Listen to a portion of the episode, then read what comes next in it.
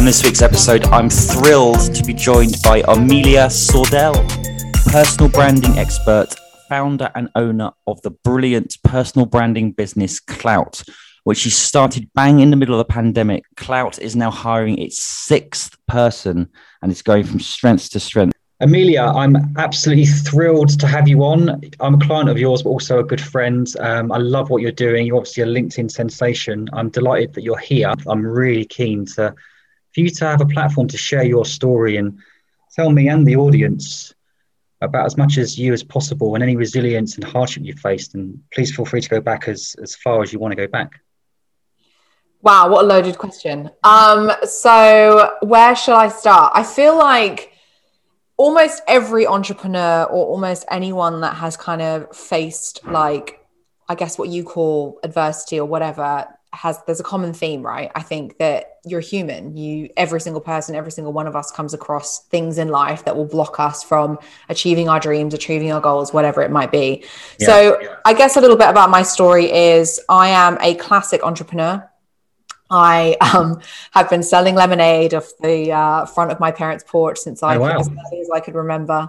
And I think that's just been part of my life, you know, my whole life. And I think it's not surprising to anyone who knew me as a child that I've ended up owning a business, although for a long time I didn't think that was going to be a possibility, because when I was 21, I opened my first business. After having a very short stint in an office environment, I decided, as the kind of arrogant 21-year-old I was, that I could do this and I didn't need to work for someone else.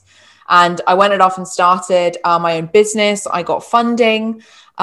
We grew very quickly in the first 12 months. We were a women's fashion brand. So we sold dresses and clothes and you know, everything that women like to wear. And we were stocked in 12 different boutiques internationally, online and bricks and mortar. So for 12-month growth, I thought that was pretty good. Yeah. I made a catastrophic business decision in year two, which meant that business had to either fold or we had to take out a huge loan.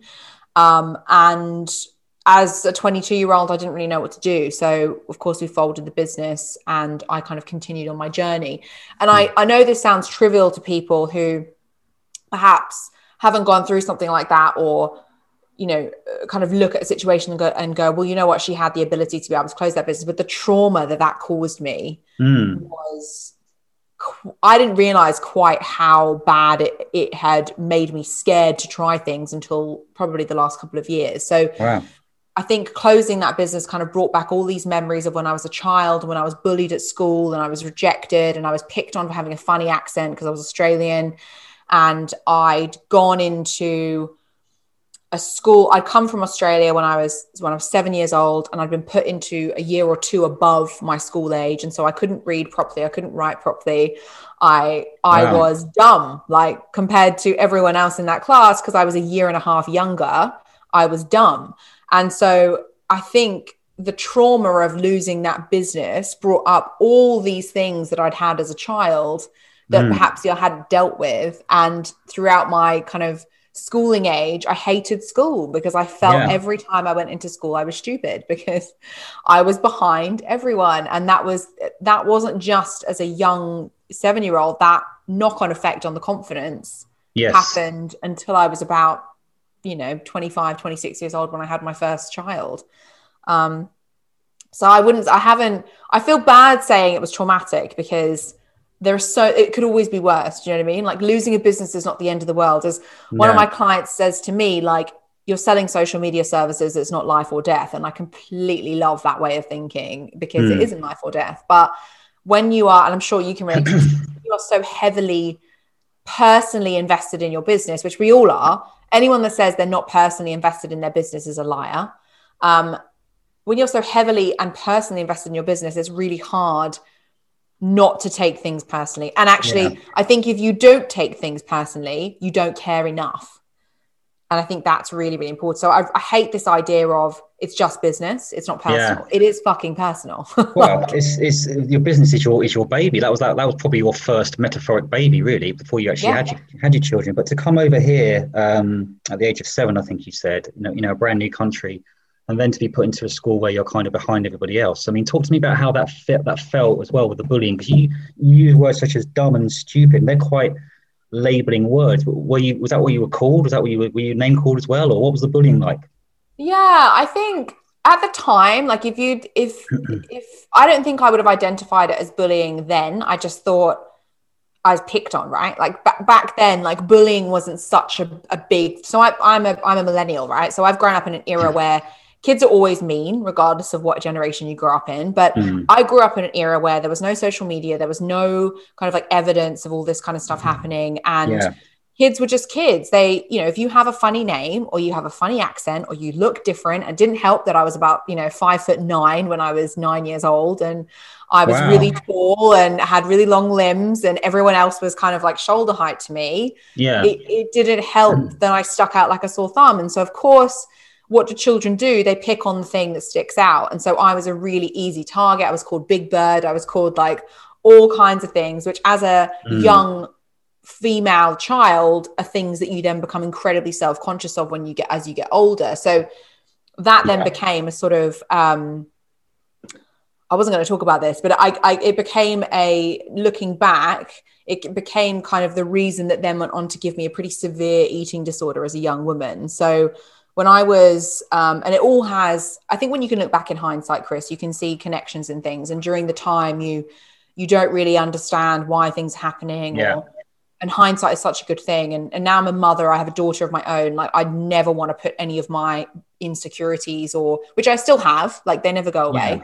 Yeah. I'd never want to put any of my insecurities onto her, but I was always like the biggest, like I wasn't fat, but I was definitely bigger than everyone else. I was definitely taller than everyone else because I was 5'9" when I was like 7 years old, like there's not many kids that age that are that big. They're normally tiny, petite little things that are like 4 foot and whatever. So I was called all these names. I was called all these horrible things. I was told I was stupid. I was told I was fat, all these horrible things that then continued, because I feel like if I'd nipped that in the bud when I was younger, it wouldn't have continued. But as I went into secondary school, because my confidence was so low, and I felt like and I'm not kind of victimizing myself, but I felt like I kind of attracted that energy. Like I was the kid that had low self-esteem, the kid that had no confidence, the kid that was so scared of speaking to other people and forming relationships with other people that when she went to a restaurant with her parents, she would ask her father to order her food for her, because she didn't want to have to speak to the waiter, because that was really scary.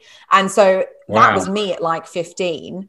And if you think bullying is bad at prep school, you can imagine how bad it is at secondary school, when people actually, really they really stick a knife in an open wound and like push it. So that kind of triggered a thing in me. I don't even know where it started. I think it was just being called fat one too many times. And I then just stopped eating, and I didn't start eating properly again until I was about 23. So I used to live, and this is not, I know it sounds crazy to say this, but I used to live on Diet Coke, cigarettes, one apple a day, and I'd allow myself a carrot or 3 rice crackers, and that was like my diet for the better part of 3 or 4 years. Wow. And it wasn't until I went on a girls, and I didn't drink alcohol, because alcohol to me was terrible because it was so calorific, and how could I put a young 18-year-old, how could I dare put that awful thing in my body that's going to make me put on all this weight? And it wasn't until I went on holiday with my girlfriends to Las Vegas, and it was the first girls' holiday I had properly been on, that my girlfriends kind of sat me down and were like, your eating is not normal. And like, you shouldn't be 58 kilos and be 5'9". Like, Mills, we can see your ribs, we can see your back, we can see your spine. Like, this doesn't look good. And I'd be in the mirror grabbing folds of skin going, oh my God, I need to lose 5 pounds. And so that was, I think I felt a lot of shame in that, which is a common theme, right? I felt shame for being fat. I felt shame for being stupid. I felt shame for being dumb. Yeah. And I felt shame that my friends were saying, hang on, why aren't you taking care of yourself? Yeah. And that, it's funny because it sounds really ridiculous, but it was that holiday to Vegas that really made me go, okay, like there's something happening here that I need to address. Wow. I mean, there's a lot there. I mean, you've obviously had a lot of kind of trauma from a very young age all the way through your kind of formative years. And then Talk to me about the business, because you mentioned that as your kind of biggest thing, but I think all that stuff beforehand was just as bad and cumulatively is probably giving you the drive you've got now, which we can talk about. But how did that make you feel when you had to fold your business at 21, I think you said? Yeah, I was 22. I started the business when I was 21 and I folded it. Well, officially folded it when I was 25, but we had to shut it down when I was 22. I think they're all connected, right? Like if you grow up with a lack of confidence, mad self-esteem, you think you should look a certain way, like the worst thing that you should do is then go and do something when you're isolated by yourself with no people to help you. I had no co-founders. I was doing it all by myself, learning through Google, which by the way is the best university. I think that my degree was the worst investment I've ever made, and Google and YouTube is the bomb. Totally. Yeah. So I think when you go and do something on your own, when you already feel rejected by your peers and all that kind of stuff, was just a terrible decision. And so not that they're kind of directly linked, but I do think they are kind of backlinked in that I had no confidence to make hard decisions. And because I had no confidence to make hard decisions, I made the wrong decisions. That meant that the business had to fold. In hindsight, it's the best thing that ever happened to me, right? Because if that business hadn't folded, I would never have gone into recruitment. If I hadn't gone into recruitment, I wouldn't have built my confidence up. I accredit being headhunter with one of the most empowering times in my life, because all of a sudden I wasn't being judged on how I looked. All of a sudden I wasn't. And for context of that, I used to work in nightclubs. So you can imagine how that added to someone with bad self-esteem. It went into a business where I wasn't, it wasn't based on looks. It wasn't based on how skinny you were. It wasn't based on how well you could read. It was all about forming relationships on the phone. And that was something I was really good at. I started at the business on say like a Monday. And by the following Thursday, I had my first client. And this was before I'd had training. I got in trouble for even making the call. Like I wasn't supposed to be calling people, but I was like, no, this is fun. Like, let me do this. And I won my first client, and it was that. And I remember the first client now. I know who it was. I'm not going to say his name, but I remember his name. I remember the business, and that business is still a retained client of the old business I worked for today because of me. And that I did that in my second week. And that was just kind of the scratching the surface of what I would say was a very successful rookie year as a headhunter. I finished the year on like 139 or 100, I think it was 129% of my annual target. I was on track to do like 500% in my month one of the next annual. So I was on the way to forming a very successful, what I thought was going to be successful career in recruitment. I then got pregnant with my now daughter and had terrible morning sickness, decided to leave recruitment, and then re-entered the workplace after having children as a marketeer, because no one could understand why Amelia Sordell, or at the time Amelia Chapman, was only making 2 calls a day but billing 20 grand a month. There was a disconnect between the behaviors of a top biller and actually what was coming out the other side. And what people and the people that employed me realized was what I was doing was sending email campaigns to people. What I was doing was building my personal brand on social media. What I was doing was kind of warming people up before I called them. And so the 1 or 2 calls I did make always resulted in a job or a placement or a whatever. So although my call volume was low, my call time was high, and my placement to ratio was really high, like almost job to, spec to placement 1-to-1, like pretty much bang on. I very rarely had to send any CVs out. It was normally like, right, here are the 3 people that I think are good for you. And because I built up that trust, they trusted me to send them those people. So that's kind of what led me into my business now, which is personal branding. I do what I did for myself as a, I'm a practitioner. I was practicing then, not that I knew what it was, but I think it's an amazing story. I think, you weren't joking about running a lemonade stand, and that actually happened, did it? Yeah, well, I wasn't actually a lemonade stand. I used to sell my brothers and my toys out the front of my house. So I guess it's kind of historical. But if you look up entrepreneur, right, and everyone goes, oh, I've always been an entrepreneur. Like I literally am that cookie cutter. She used to sell all her toys. I had an eBay business when I was like 12, and I used to make thousands of pounds reselling clothes. I had a baking business when I was at university, because I figured out that all the potheads really like like sweet things. And so I was like, well, you know what I'm going to do? I'm going to go and set up this little shop right next to where everyone smokes weed, and I'm going to sell them cookies. And they were like, great. So I used to make loads of money off these guys and girls that were getting high because I was selling them cake. And then I started my like first proper business, which was Either Side, which was my B2B clothing brand when I was 21. So I'm that, and it failed dramatically, which I think is also a sign of an out-and-out entrepreneur. Well, I think you've done a lot of great things at a young age, but that adversity has really helped you to be the person that you are now. And everyone that knows you now, I mean, you know, you don't let anything bother you, and you know, you're the kind of social media queen. But I want to talk to you about your husband as well, because I do a lot of work with mental health. I understand that he's had some challenges there, may I say, as well. Yeah. So for everyone that doesn't know, my husband is Marvin Sordell. He is a former professional footballer. He was in the Premier League. He played at Team GB at the Olympics in London 2012. He's played in the Euros. He's played for England. Like, he's a pretty, you know, considering that most football players don't make it, he did pretty well. Like, he played at the Premier League and the Championship most of his career. Like, he did pretty well out of it.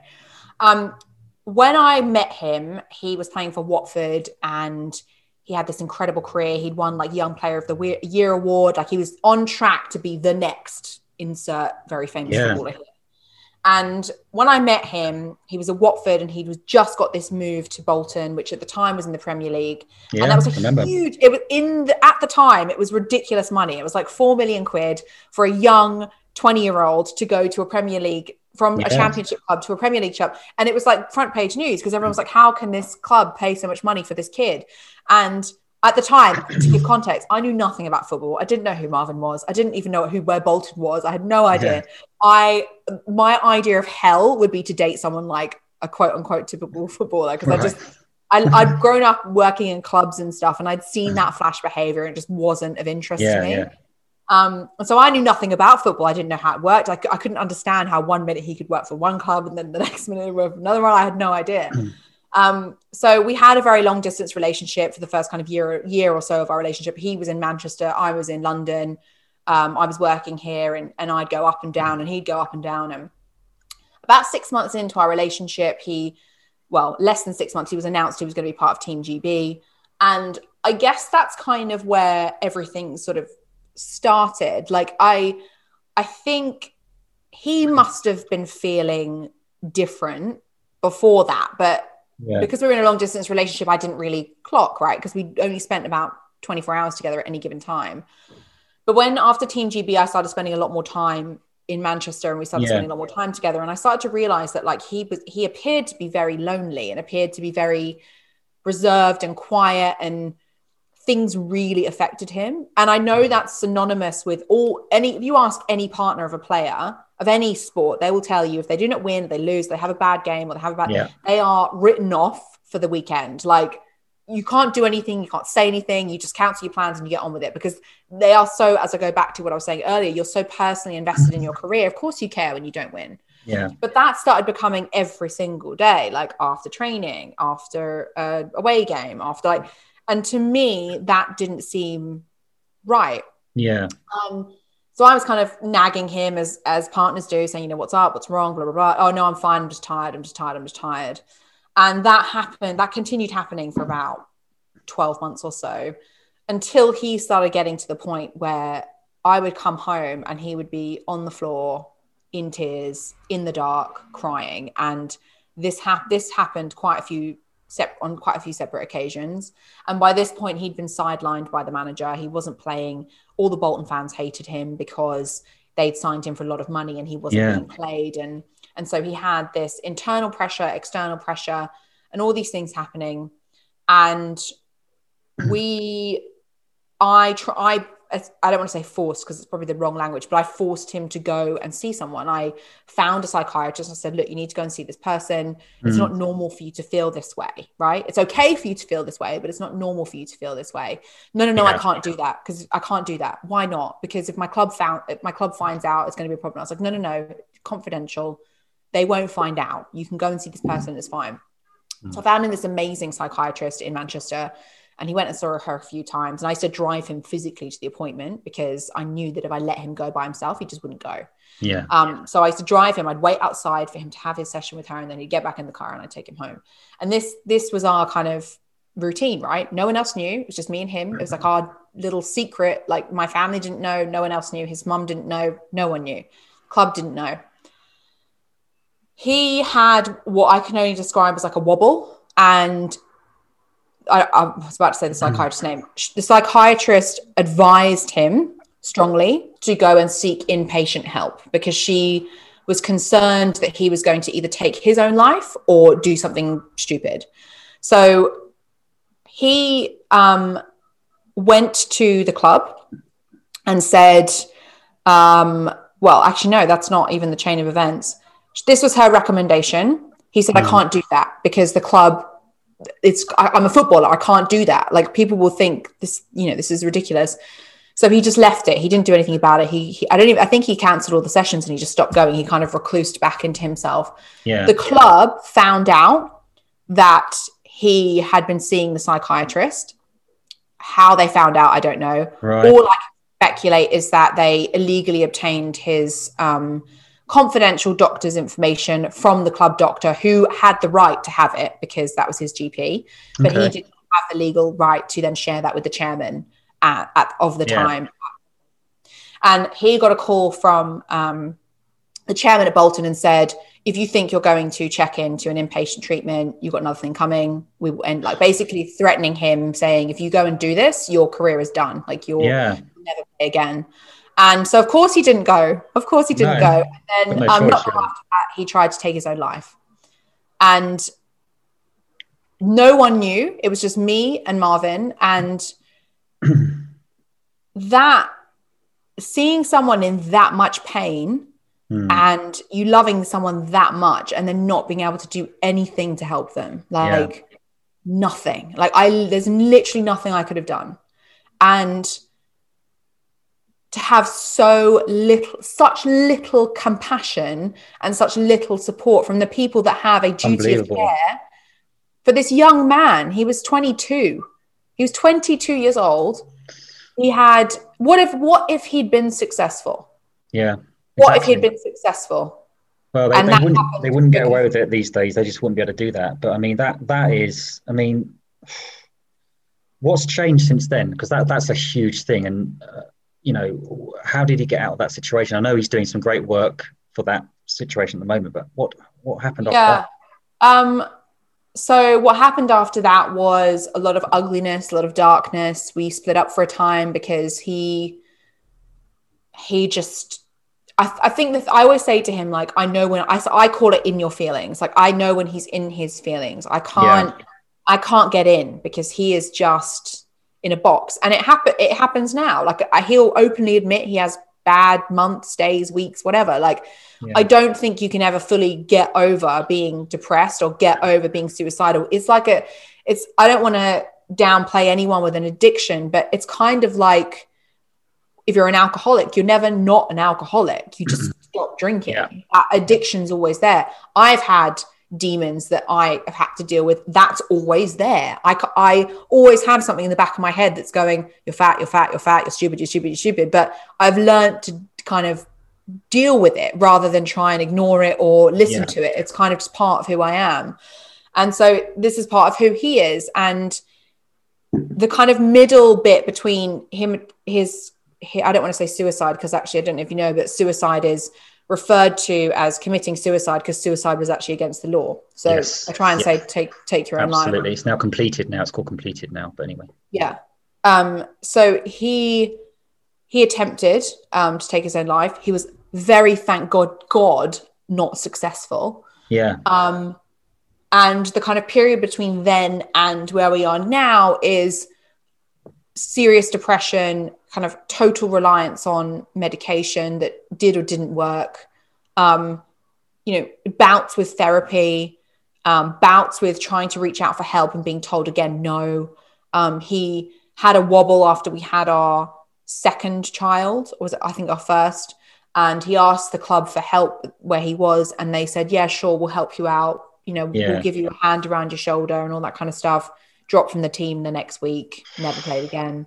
And this is just the culture, right? Like, I know it's changing, and I want to give kudos where kudos is due, right? Because of the work of people like Marvin have done, and Raheem Sterling, and like so many other people that are so passionate about raising awareness in this space. Things have happened, things have changed. But ultimately, if you have such a embedded culture within a business and a ecosystem where it's like, chin up, shut up, put up, you get paid a lot of money, keep your mouth shut, keep playing, you're fine. Like, that's literally football. Yeah. And what they don't realize is, I know we talk about this a lot, Chris, but 80 to 90% of your performance is based on your mindset. If your mind is not right, you will not perform. And so you need to treat mental, like negative mental health or mental illness, like you would a physical injury. Absolutely. Because your physical injury only stops you from physically what you can do, right? If I've broken my leg, I can't walk, but that leg will mend eventually and I will be able to walk again. If you don't mend the bones in your head, Absolutely. Then you'll never, it's not just that you won't be able to perform on the pitch, you won't be able to perform in your life. Yeah. And so it's so imperative that clubs and employers as well, this isn't just a football topic, that employers take a stance and actually accept that, you know, people spend the majority of their time at work, right? Not 80 to 90% of their output is based on their mindset, on their mental capability. Do the maths, like surely, and this is synonymous, right? You can see all the football clubs, you can see all the employers that get the most out of their teams, because they look after their team's mental health. They look after the things that are going on off the pitch, out of the office, to make sure that when the people are on the pitch and in the office, they bring it, because they can, because they're supported. So to go back to your earlier question, long story short, Marvin's now in a place where he quit football due to mental health reasons. He didn't feel like he was being supported. Some really awful things have happened to him throughout the entirety of his career. Yeah. He's had... specific manager sells stories to the newspaper, and I would love to be able to tell you who that is, because I still feel some type of way about it, as you can tell. You know, sells stories about him. We know that to be fact, and he just said, you know what, it's not worth it. This isn't worth it. This is not worth endangering my own life, because my mental health is so bad that I want to take it to continue playing football. And so he quit. He just quit. He called up his club one day and just said, I'm done. Like, I'm finished. I'm retiring this year. And he retired, and honest to God, never seen him happier. He is really great. Free. He has no constraint on what he can and can't say. He gets to have his opinion. He got told multiple times by previous managers that he's not to post on social media. He should be focusing on football. He's not to be cooking, because he should be focusing on football. He's not to be learning a language or learning to play the piano or all these other things are normal. Well, that's great that he's going and doing all those things to make himself like busy and happy and not playing computer games or getting a drug addiction or a gambling addiction like most other athletes get. And he's just a really happy, whole human being. That's the only way I can describe it. And the best part that's come out of all of this is that he and I now have a platform to talk about it. Because we're not constrained by the fact that there's this thing hanging over your head, like, we will destroy you. Okay, come on then. Like, you can't touch us now, because you're not contractually obliged to keep your mouth shut, or you're not being threatened with your career that you've spent every single second since the age of 6 years old building up to being taken away from you. And that's incredibly freeing. And so now he just says what he wants, does what he wants, works when he wants. He, again, like I said, like, it never really leaves you. He does have times where he's not himself, but he knows how to deal with it, and he checks himself. He catches it before it becomes a problem. And that's been amazing for me to see as a partner, to see that growth in him.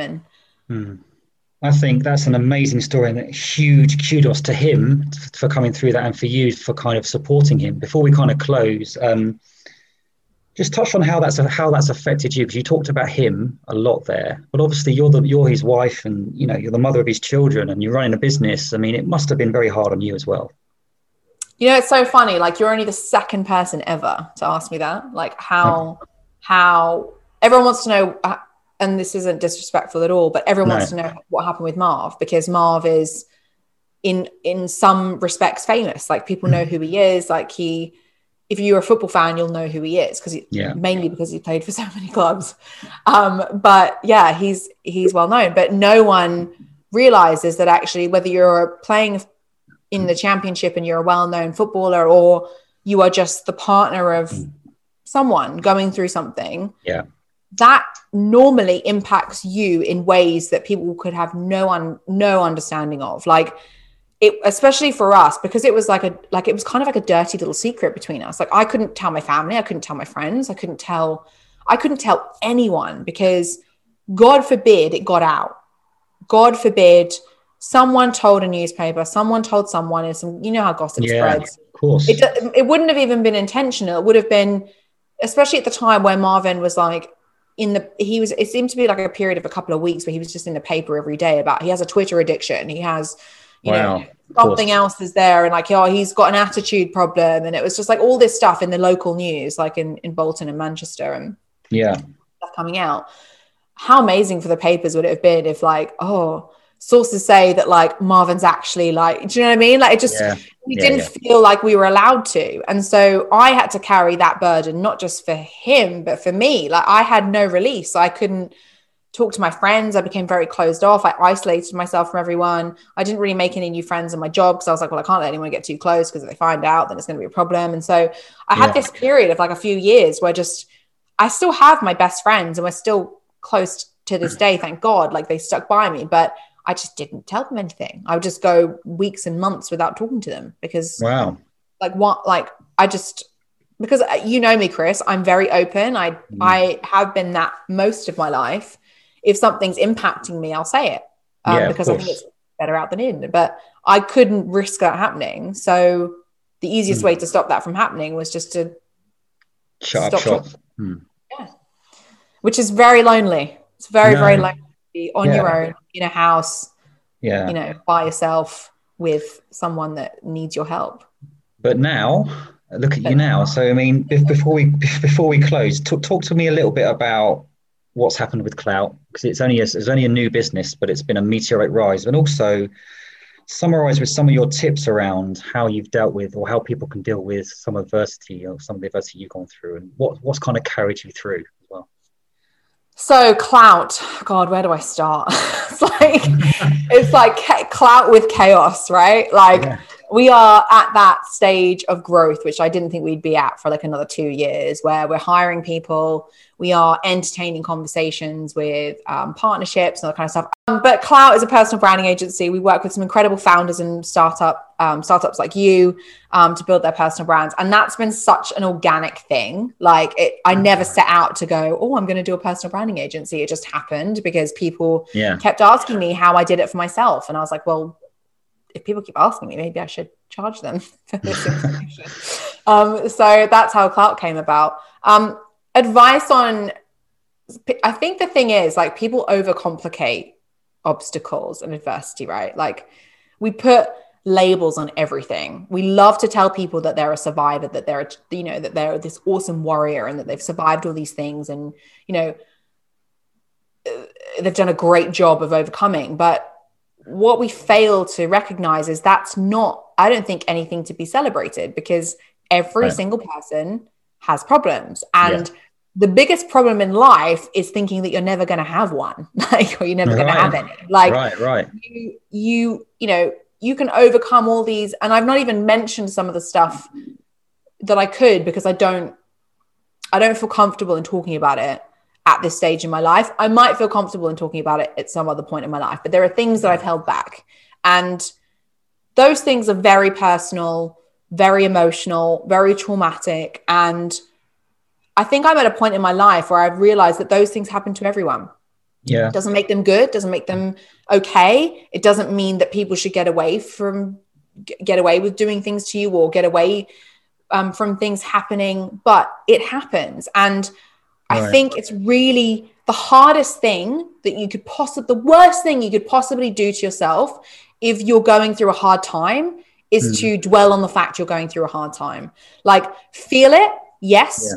Like, deal with it. Yes. But move on, because I feel like holding on to resentment and holding on to pain is like, you know, drinking poison and expecting someone else to die. Like, you're doing it to yourself, you know, like you're inviting that energy into your life. And so You can go through all these terrible things. And it's kind of why you see people that have gone through the hardest things in life are often the happiest and the most giving and the most fulfilled, because they've actually realized what most of us haven't realized, in that you are in charge of your own life and you cannot let anyone or anything take that away from you. And that is ultimately how I think you come over trauma and adversity, is you realize that you are in control of the situation. Amen to that. 100% concur with that. I'd love to get you back on and hopefully talk about some of the other stuff when you're ready. But I just want to say I'm thrilled to have you on. You're an inspiration to me and many women, also many men as well. And as an entrepreneur, I think you've done a fantastic job. And I think this is just the beginning as well. So thank you so much. And that was an amazing story. And I'm so glad that I'm your client and also your friend. Thank you, Amelia. Thanks, Chris. Loved it. The Purpose-Led Leadership Podcast is sponsored by Vincere. Vincere are all-in-one CRM and ATS platform, purpose-built for recruitment and staffing agencies. I chose to partner with Vincere because, honestly, I'm a customer. They keep me competitive, plug into my calendar and email, and make the whole admin part of my job as a recruiter a hell of a lot easier. The Purpose-Led Leadership Podcast listeners get 25% off Vincere's onboarding. So if you're looking for a recruitment CRM to accelerate your growth, check them out at vincere.io/Chris O'Connell.